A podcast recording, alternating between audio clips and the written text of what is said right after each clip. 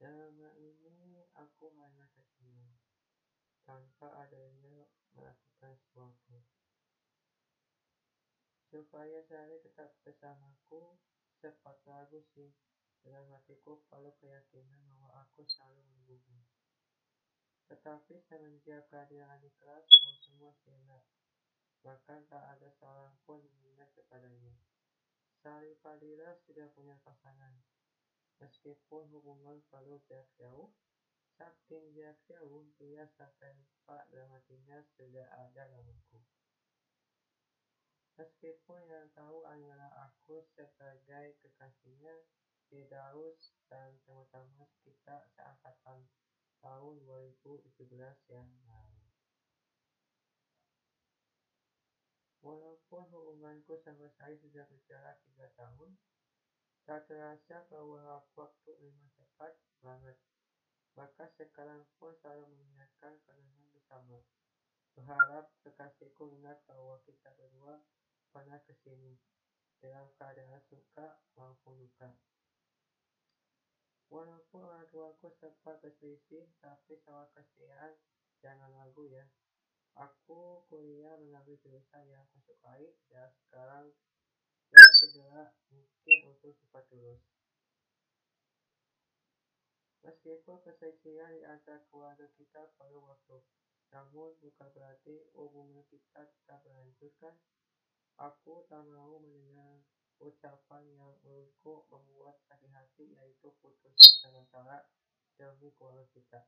Padahal Selama tiga tahun aku gak merasa kedua tuaku punya masalah sama orang tua Sari. Aku tak bisa menjauh, apalagi lulusan ini banyak kendala pembahasan yang sangat rumit.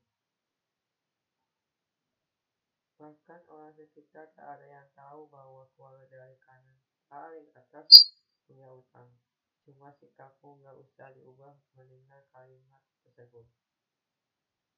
Bersikap seperti biasanya meski hanya saat, tetapi dalam hatimu masih sayang padaku. Apa boleh buat? Lagi pula usaha ini perlu diselesaikan. Biar hubungan aku sama saya tetap lanjut, meski ada beberapa orang kurang setuju. Namun, aku tetap bersikeras untuk mempertahankan hubungan kita. Kalau bisa mas sampai ke itu pun kalau disetujui oleh kedua orang tua kita. Aduh, konsentrasi hari ini benar-benar kacau balau. Padahal lagi rapat sama pengurus organisasi. Ditambah lagi, ada pergantian ketua organisasi. Bayangkan saja sama kita berada di kawasan mereka. Setidaknya aku maupun teman lainnya perlu ada sikap yang memang peduli sama organisasi. Jangan sampai urusan pribadi dibawa ke ranah organisasi. Aduh, makin ribet saja deh. Perasaan dulu waktu SMA nggak seperti ini. Kenapa seolah-olah organisasi paling berkuasa? Memang kampus ini punya nenek moyang kalian, ah? Kesal deh. Seharusnya aku sebisa mungkin menahan amarah dalam benakku Berhubung sekarang sudah saatnya bersikap seperti biasanya. Namun, apabila terjadi sesuatu jangan pernah mengganggu walau organisasi sedang lekas membaik. Terkadang susah kalau misalkan salah satu dari kalian masih ego. Padahal organisasi lain malah sebentar lagi maju, tapi yang aku dapatkan malah makin mundur. Ketika itu aku memang seperti berada di kawasan bola tepat. Lalu, semester depan sepertinya wajar enggak ya kalau misalkan aku mengundurkan diri dari organisasi ini. Kalaupun tepat berarti aku harus memilih seorang yang bisa mengontrol apa pun itu. Ketika keadaan diam, baru deh sikap ketua yang sebenarnya keluar memperlihatkan kepada orang. Padahal cuma diam sambil melihat ke arah dia. Kekesalan diri aku mulai tektok. Namun tak mengapa sekarang sudah respect padanya. semenjak pergantian ketua dalam postur tubuh lebih baik dari sebelumnya. Keadaan sekarang organisasi sulit dikendalikan dan bertambah banyak permasalahan yang siap aku hadapi. Uh, semakin hari semakin bingung harus melawan ketua organisasi super menyebalkan, egois, dan tidak menghargai pendapat dari orang sekitar. Yang ada pikiran Aina satu, yaitu dia harus menjadi ketua organisasi selamanya. Padahal sudah tahu bahwa dia kinerjanya memang sudah tak jadi ketua organisasi ini. Namun, anehnya kenapa mahasiswa-mahasiswi banyak memilih dia menjadi ketua organisasi kembali. Lebih parah lagi, aku tak sanggup memberikan tugas berat dan tugas kuliah malah membiarkan ya organisasi ini bisa berjalan semestinya. Alhamdulillah sekarang bisa pulang juga. Ketika mau perjalanan pulang, dia tiba-tiba cegat di tengah keramaian. Sudah tahu banyak orang masih saja beras terkait tadi. Seharusnya sadar dong, memang ketua organisasi sepertimu tak pantas mengelola. Kalau rumah dinas sudah terlanjur sakit hati. Lebih parah, misalkan tetap menjalankan kegiatan yang sudah berlangsung, coba deh cek selama apakah ada kemajuan atau enggak. Menurutku sih sama sekali enggak ada kemajuan. Yang ada malah makin banyak utang.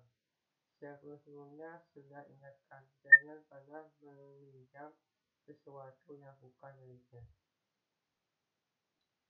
Apalagi kondisi keuangan sedang menipis dan lebih bagian lagi menimpa kebingungan meskipun saya tahu sejak pertama kali kuliah di sini.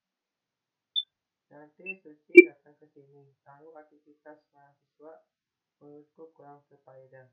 Ah, sudahlah, sekarang perlu memikirkan hal berkaitan sama kampus. Setiba Gojek, aku langsung naik tanpa menunggu lama menuju ke kosan berdekatan di kawasan kampus.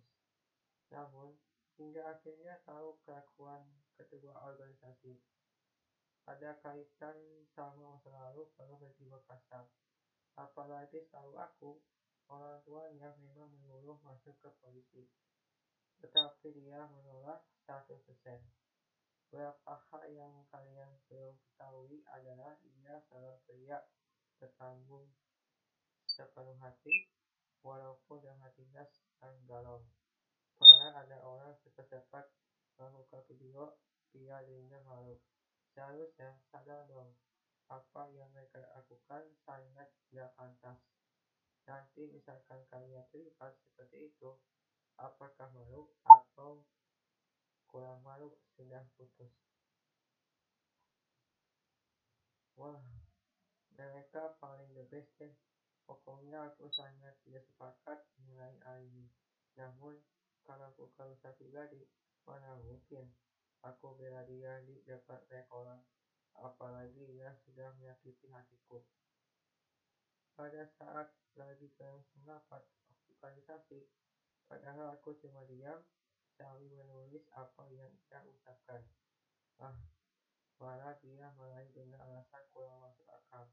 Eh, oh ngapain melamun di rapat organisasi?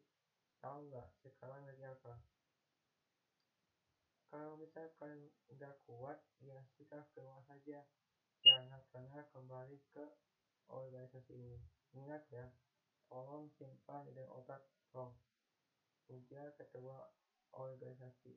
Wis, oke okay lah. Kalau seperti itu, sekarang juga berhak ikut campur urusanku sama dia belum selesai. Keinginanku sih dia cepat sadar bahwa sikap ketua organisasi bukan seperti itu. Seiring berjalan waktu, akhirnya aku putuskan mengundurkan diri dari organisasi paling menyebalkan. Untungnya, aku hanya diam ketika itu. Tetapi, akhirnya, kemarin aku bertemu dengannya sempat berbincang walau hanya sebentar.